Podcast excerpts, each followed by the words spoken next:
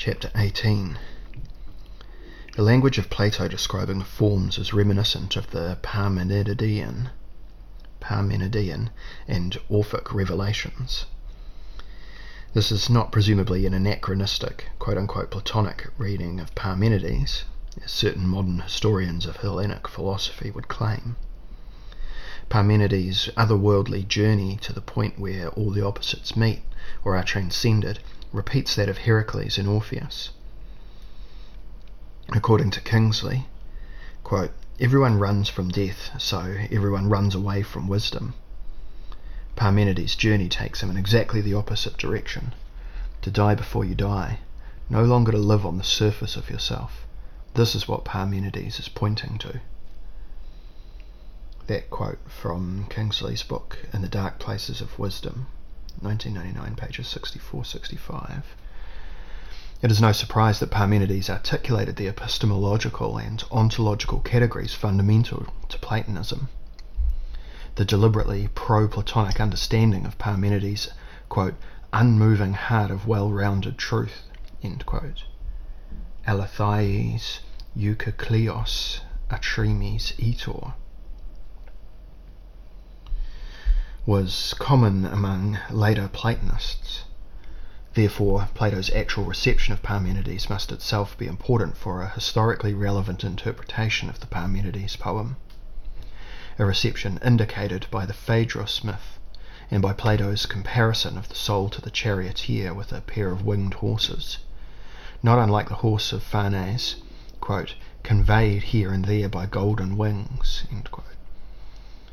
According to John Palmer, Hermias properly connected Plato's image of the chariot with analogous images used by Orpheus and Parmenides. He criticizes Leonardo Tarán's assertion, namely that in Parmenides nothing suggests the comparison of the chariot with the soul, as absurd, saying, quote, quoting from Plato's Reception of Parmenides, 1999, page 18 suggests to whom? Certainly not to one who would have recognized, for example, the parallels between the proem and Orphic accounts of the initiate's experience of the afterlife.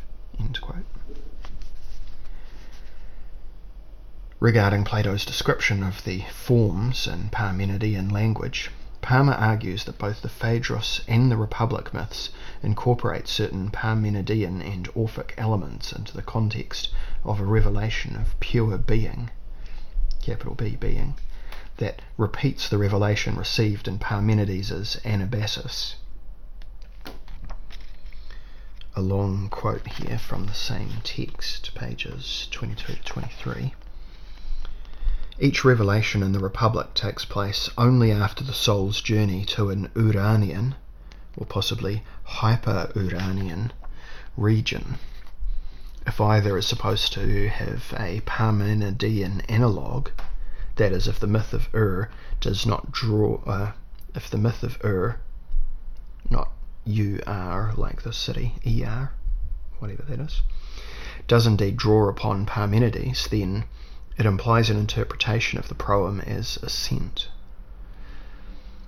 Because of the presence in the proem of imagery of the Orphic initiate's post mortem experience, as described in the verses on the gold lamellae, it would be straightforward for Plato to interpret the proem as Parmenides' account of his own afterlife experience, or something analogous to it, such as a dream.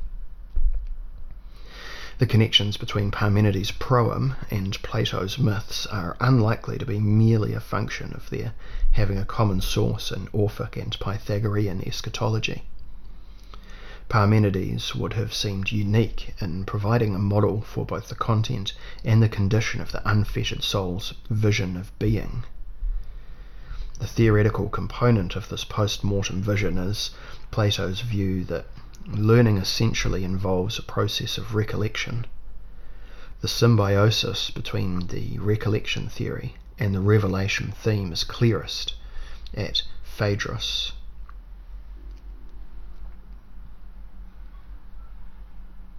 And there's some letters and numbers here which I presume are a reference to a part of the Phaedrus.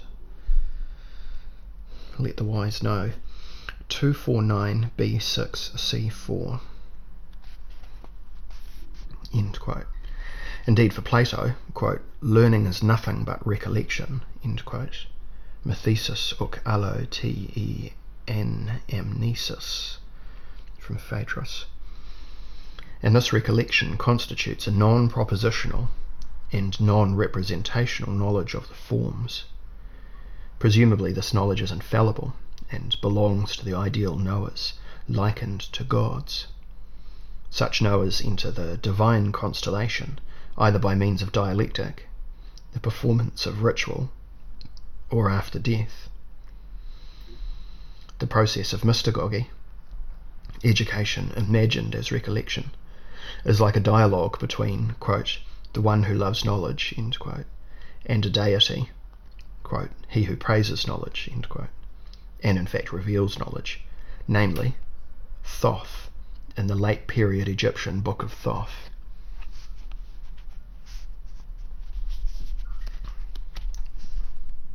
Uh, the Book of Thoth here has a reference to Richard Jasnow and Carl Theodor Zauzich. The ancient Egyptian Book of Thoth, a demotic discourse on knowledge and pendant to the classical Hermetica Volume 1 text, published in Wiesbaden, Harrassowitz Verlag, 2005, page 3. The Parmenidean and Platonic lover of knowledge is akin to the divine and immortal being, thus reaffirming the truest nature of the soul. Only the pl- qualified Platonic philosophos is purified to such a degree that he achieves what others do not, namely the realization of his affinity, zungenes, with the divine. Consequently, by becoming real knowers, that is, by imitating, mimeisthai, the forms and making themselves likenesses of them, philosophers become akin to the noetic forms. Or put otherwise, they become like the eternal hieroglyphs of the form of Aku. As Gerson explains, the person achieves his true nature in knowing forms. And this person is not a human being, because the human body does not belong ideally to one's identity. Only by acquiring knowledge does the righteous, quote unquote, dead man acquire a new identity, because knowledge entails self transformation, and this desired identity is a noetic or divine identity of sorts.